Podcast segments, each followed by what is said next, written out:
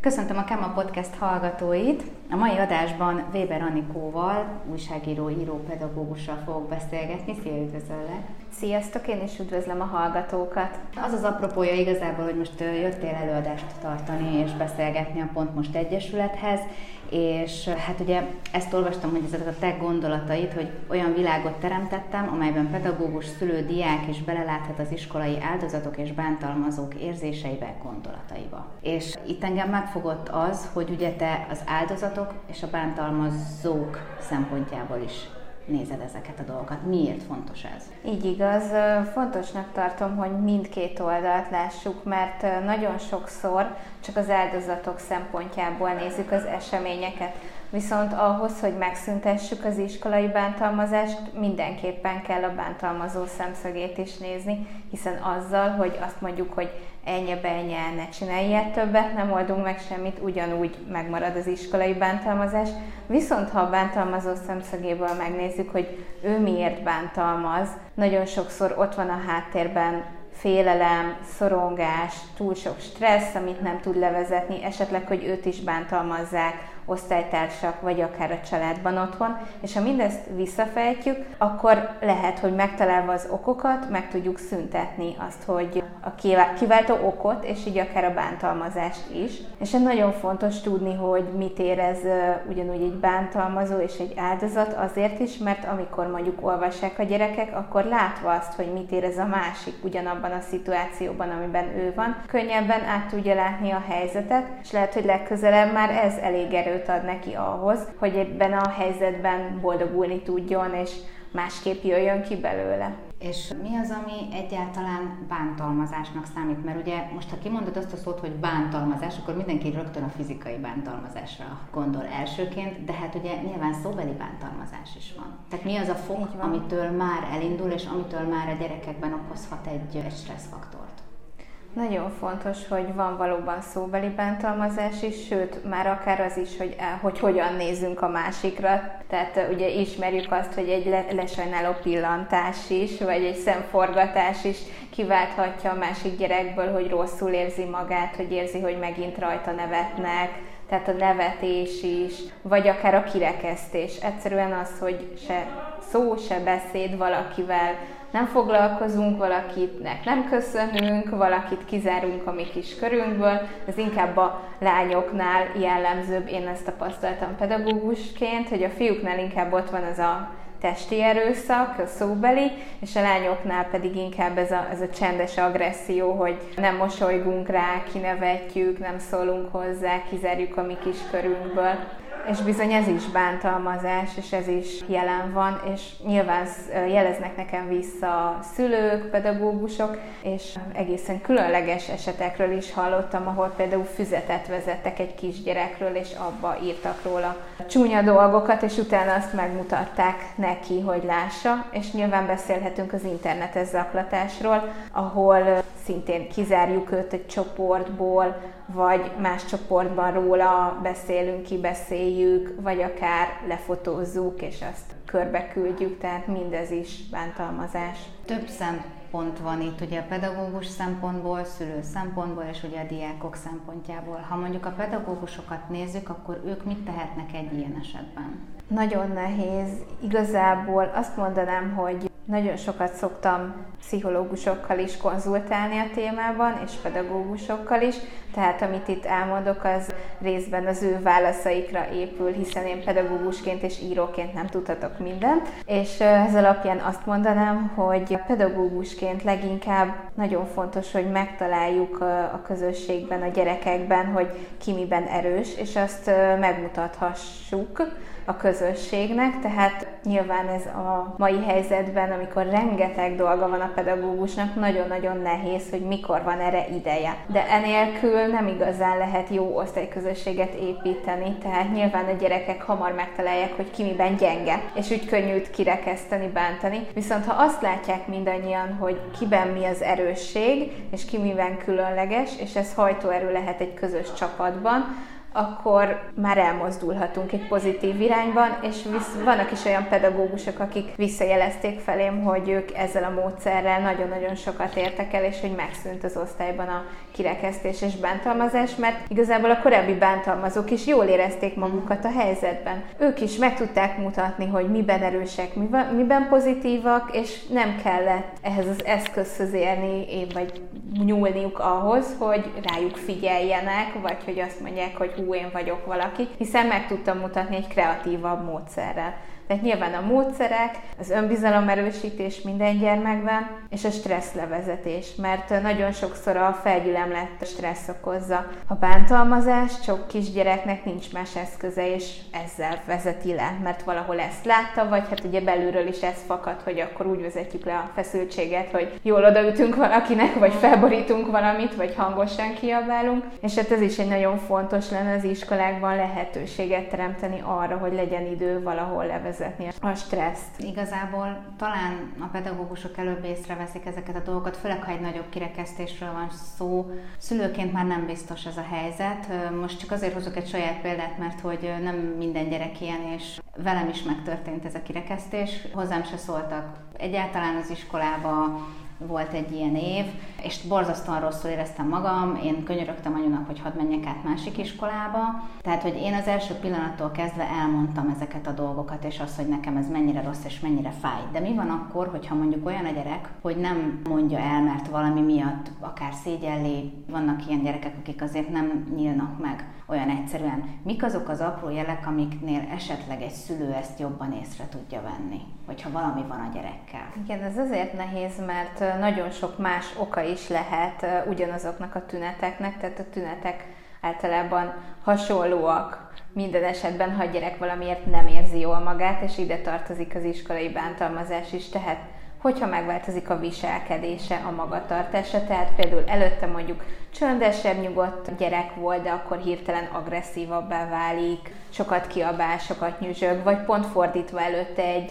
egy nyüzsgő, mindenfelé jövőmenő kisgyerek volt, és hirtelen bezárkózik, és bezárkózik a saját szobájába, és nem akar beszélgetni, zárkózottabb lesz, tehát hogy megváltozik a magatartása akkor nyilván lehetnek fizikai tünetek is, hogy sokkal többet fáj a hasa, sokkal többet fáj a feje, nem szeretne iskolába menni, rosszul érzi magát, hány ingere van, nem tud úgy éjszakánként aludni. Ezek, ezek mind-mind tünetei lehetnek. Hogyan közelítsünk hozzájuk olyan szempontból, hogy rávegyük arra, hogy megnyíljanak előttünk? Van esetleg erre valami ötleted vagy De is mindig szoktunk összegyűjteni a pszichológus kollégákkal ötleteket. Ők mindig azt mondják, hogy az a legfontosabb, hogy ne így egyből konkrétan azt mondjuk, hogy jó, most akkor üljünk le, és beszéljük meg, hogy mi van veled. Ez a legrosszabb módszer, mert ez még több feszültséget hoz elő a gyerekbe. Inkább azt kell engedni, hagyni, hogy majd ő hozza fel a témát, és ehhez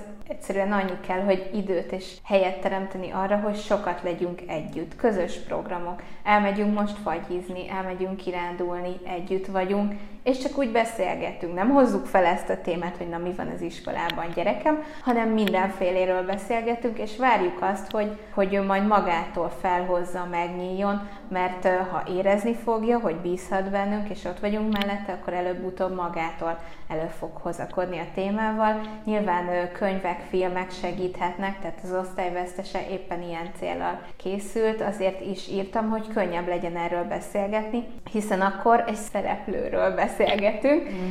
és nem azt mondom, hogy engem hogyan bántottak, hanem arról beszélgetünk, hogy a könyvben Ferit hogyan bántották, mi történik Ferivel, és ez egy kicsit eltávolodást hoz a gyermeknek, így sokkal könnyebben nyílik meg, beszélget arról, és valószínűleg egy idő után magától fogja elmondani, hogy velem is ez történt, és hogy velem hogy történt. Ami nagyon fontos még erősíteni a gyerekben, hogy attól, hogy áldozattá vált, ebben nincsen semmi ciki, ez nagyon-nagyon sok emberrel megtörténik, ezt nem kell szégyelnie, sőt, neki joga van ahhoz, hogy ne bántsák, és hogy védelemben tanulhasson az iskolában. Mert a legtöbb áldozat nyilván úgy érzi, hogy ő a világon az egyedüli, akivel ennyire rossz történik, és szégyelli a családja előtt is, a barátai előtt is, tehát otthon nyilván nem szeretné még, hogy erről legyen sok szó. De hogyha ezt is erősítjük benne, amikor már beszélgetünk róla, hogy ez nagyon sok emberrel van így, és és bárkivel megtörténhet, és nem azt mutatja, hogy ő kevesebb, vagy gyengébb, vagy rosszabb, mint a többiek,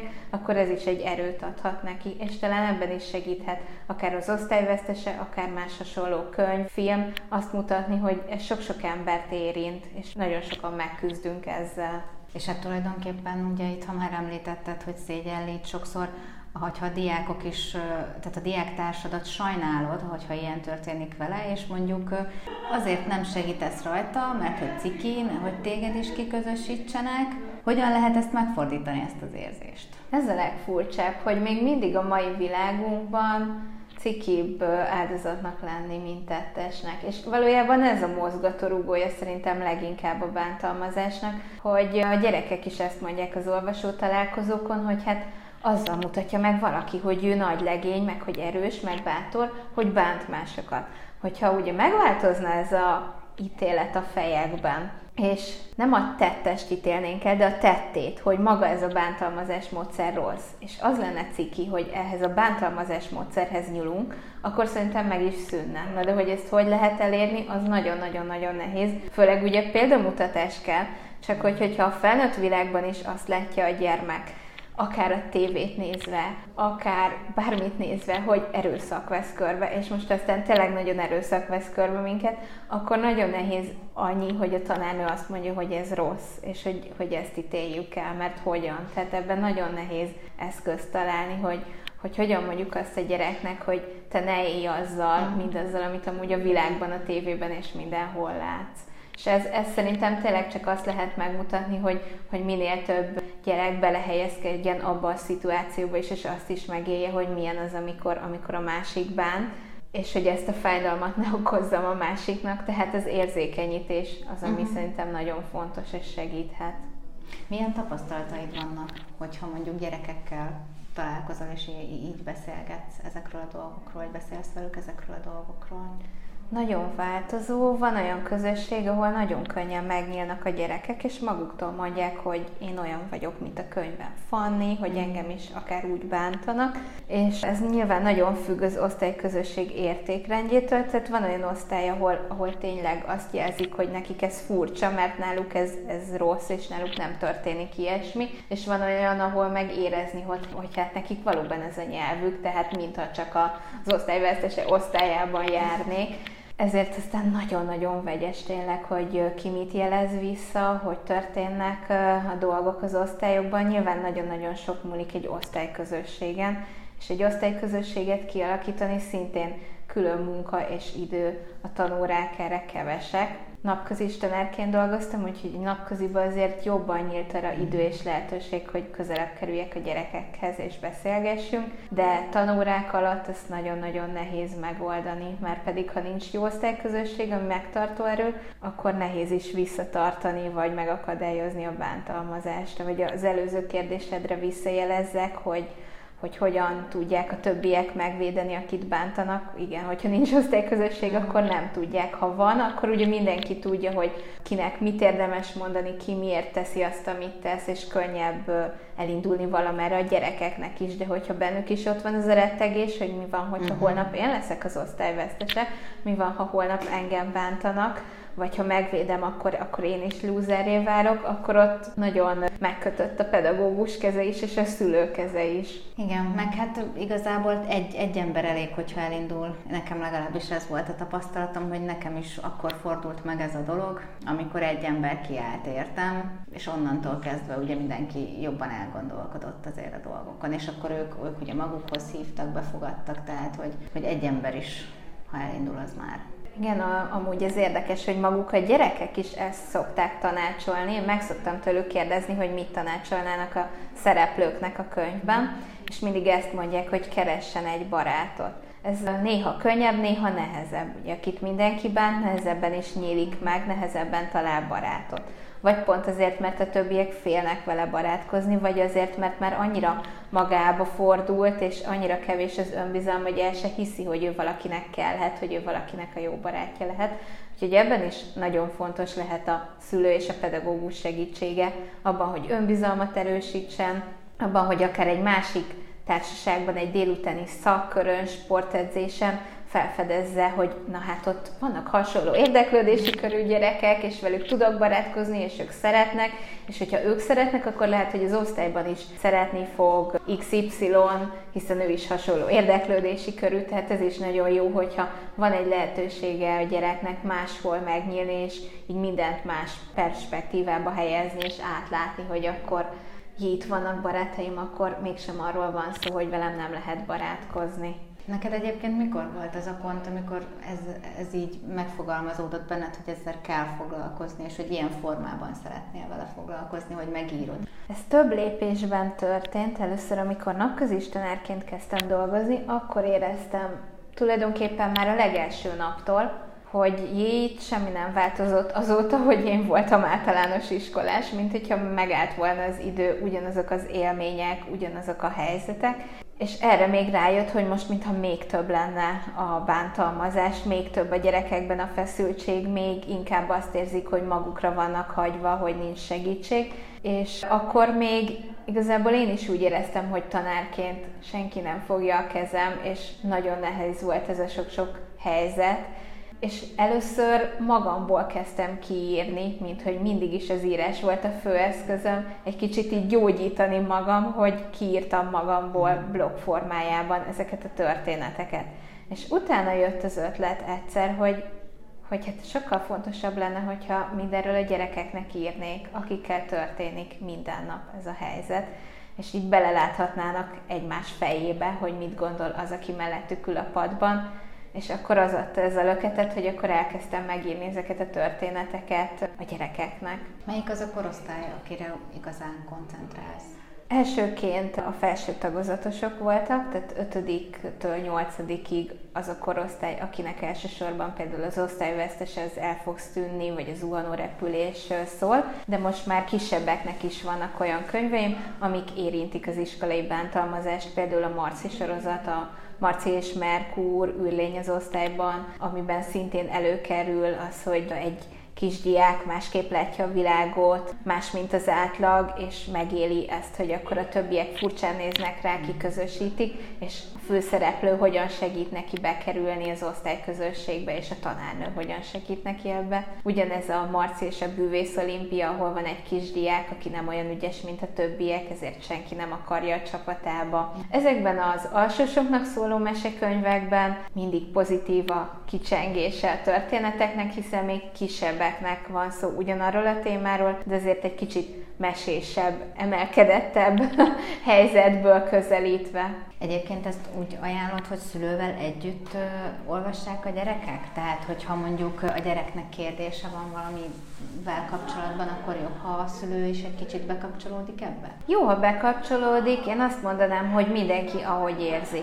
Tehát, hogyha amúgy nem szoktak soha közösen olvasni, akkor nagyon furcsa lehet egy olyan ha. szituáció, hogy nem fiam, most leülünk és megnézzük Feri történetét az osztály vesztesében, de hogyha ez bevett gyakorlat náluk, hogy olvasnak együtt, beszélgetnek együtt, akkor ez egy nagyon jó eszköz lehet, és nagyon sok szülő keresett meg azzal, hogy ők együtt olvasták, beszélgettek, és hogy nagyon-nagyon élvezték együtt a gyerekkel ezt az élményt. De tényleg azt mondom, hogy aki ahogy érzi, tehát ha valakinek ez nagyon távol áll, akkor inkább ne kényszerítse magát se és a gyereket uh-huh. sem ebbe a szituációba, akkor akkor segíthet a pedagógus, vagy csak odaadja a gyerek kezébe, és azt mondja, hogy szerintem ez egy jó könyv, olvasd el, ha van kedved. Ha pedig tényleg nyitottak erre, akkor lehet közösen is feldolgozni. Ugye arról már beszéltünk, hogy a diákok általában mit szoktak kérdezni, vagy mi a tapasztalat, de a szülőknél például mi a tapasztalatok, mire kíváncsiak inkább? Ők legtöbbször a megoldásra, tehát ők elmondják a konkrét helyzetet, hogy mondjuk náluk mi történt, és segítséget várnak. Ugye íróként ebben nem tudok nagy segítséget adni, ezért is konzultáltam azóta sok pszichológussal, hogy tényleg olyan tanácsot vagy gondolatot tudjak nekik átadni, amiből tényleg hazavihetnek valamit és segítséget kaphatnak. Ami nagyon fontos, hogy minden egyes iskolai szituáció vagy családi helyzet más, ezért nem lehet általános tanácsokat és igazságokat adni. Mindenhol más válik be, ahhoz nagyon jól kell ismerni azokat a feleket, akik ebbe a helyzetbe kerültek, az osztályt, az egész osztálydinamikát, és ha ezt nagyon jól ismerjük, akkor lehet segíteni, és akár konkrét megoldásokat javasolni, vagy játékokat, módszereket, ahol ezen lehet dolgozni. Tehát nyilván egy írói találkozó ehhez kevés. Ez csak arra elég, hogy elindítson egy gondolatot a gyerekek fejében, és hogy elinduljanak valamennyi, valamerre. A könyv is ebben segítség, hogy elindít egy gondolatot, érzéseket kelt, lehetőséget ad arra, hogy beszélgessünk erről a témáról. Ha mondjuk külső személyek vagyunk, gondolok arra mondjuk, hogy esetleg keresztanyák, vagy szomszédok, vagy barátok, hogyha észrevesszük, hogy a gyereknél valami nem stimmel, ilyen tapasztalatod volt már, hogy fordultak már ilyennel felét, hogy hogyan tudjuk a szülőket esetleg rávezetni arra, hogy lehet, hogy valami nincs rendben. Ilyen helyzettel még konkrétan nem kerestek meg, hogy, hogy más érzi, de a szülő nem érzi. Tehát általában a szülő azért érezni szokta, vagy, vagy a pedagógus figyelmezteti. Olyan, még nem találkoztam, hogy sem a pedagógus, sem a szülő nem érezte, de mondjuk egy szomszéd igen, vagy rálátott. Nyilván lehet az, hogy egy nagynéninek, keresztanyának jobban megnyílik a gyerek, és ilyenkor nyilván az nagyon-nagyon fontos, hogy ne az legyen, hogy a gyerek háta mögött visszamondom a szülőnek, vagy a pedagógusnak.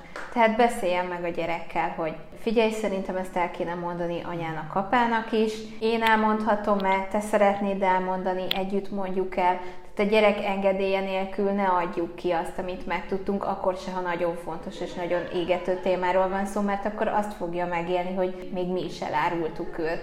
Tehát keressük a lehetőséget, hogy akkor hogyan segítsünk neki, és hogy hogyan beszéljük meg vele úgy, hogy, hogy másoknak is elmerje mondani. De honnan szered az inspirációkat? Ezekhez a történetekhez, mert amik, amikben én így belenéztem, azok mindegyik ugye egy, egy más történet, és egyébként borzasztó, hogy mennyiféle helyzetből lehet bántalmazás igazából, de hogy ez ilyen tapasztalati úton megy neked inkább, vagy? Igen, így van, tehát teljesen az életből veszem úgymond az inspirációt. Nagyon sok személyes tapasztalatom van nyilván, mint tanár, tehát abból nagyon sokat merítettem eddig, és azóta is, a, amiket olvasok, amit tapasztalok, amit látok, az, az mind beépül valahol, és előjön. Hogyan lehet rávenni a gyerekeket, hogy egyáltalán olvassanak? Hú, hát ez nagyon nehéz kérdés. Ugye az olvasás az igazából nem egy olyan könnyen, hogy jó, eddig nem olvastam, most hirtelen olvasni kezdek. Van ilyen is, hogyha nagyon jó könyvet kapnak a kezükbe, és rájönnek, hogy ez élvezetes az, hogy olvasok valamit, és történnek a dolgok, és hú, nyomozni lehet, és van benne rejtély. Én törekszem arra, hogy a könyveimben mindig legyen egy kalandos rejtélyes szál is, tehát nem arról van szó, hogy most azt olvassuk, hogy na, Ferivel ez történt, ez a tanulság, nézzünk egybe bele, meg érzelgősködjünk, hanem a gyerekek inkább a nyomozás szálát fogják meg, azt, hogy nem lehet tudni például az osztályvesztesében az elején, hogy ki az áldozat, ki a tettes, mert nincs megnevezve, és hogy nyomozhatnak végig, hogy ki lehet a tettes, ki lehet az áldozat, és ugyanez van a többi könyvemben is, tehát mindig van valamilyen rejtély, valami kaland, és őket az fogja meg elsősorban, és azt érzik, hogy hú, hát az olvasás igazából izgalmas, és nagyon sok olyan visszajelzés is kaptam, hogy előtte nem szeretett olvasni a gyerek, de most már szívesebben olvas, mert ezek a könyvek érdeklik és izgalmasak. Nyilván az is nagyon jó, hogyha minta van előtte, tehát hogyha a szülők is olvasnak, és látja, hogy valóban olvasnak akár együtt, közösen egymásnak felolvasnak a gyerekkel, akár külön, akkor, akkor neki is ez a minta ott van az életében. Köszönöm szépen a beszélgetést, és köszönöm.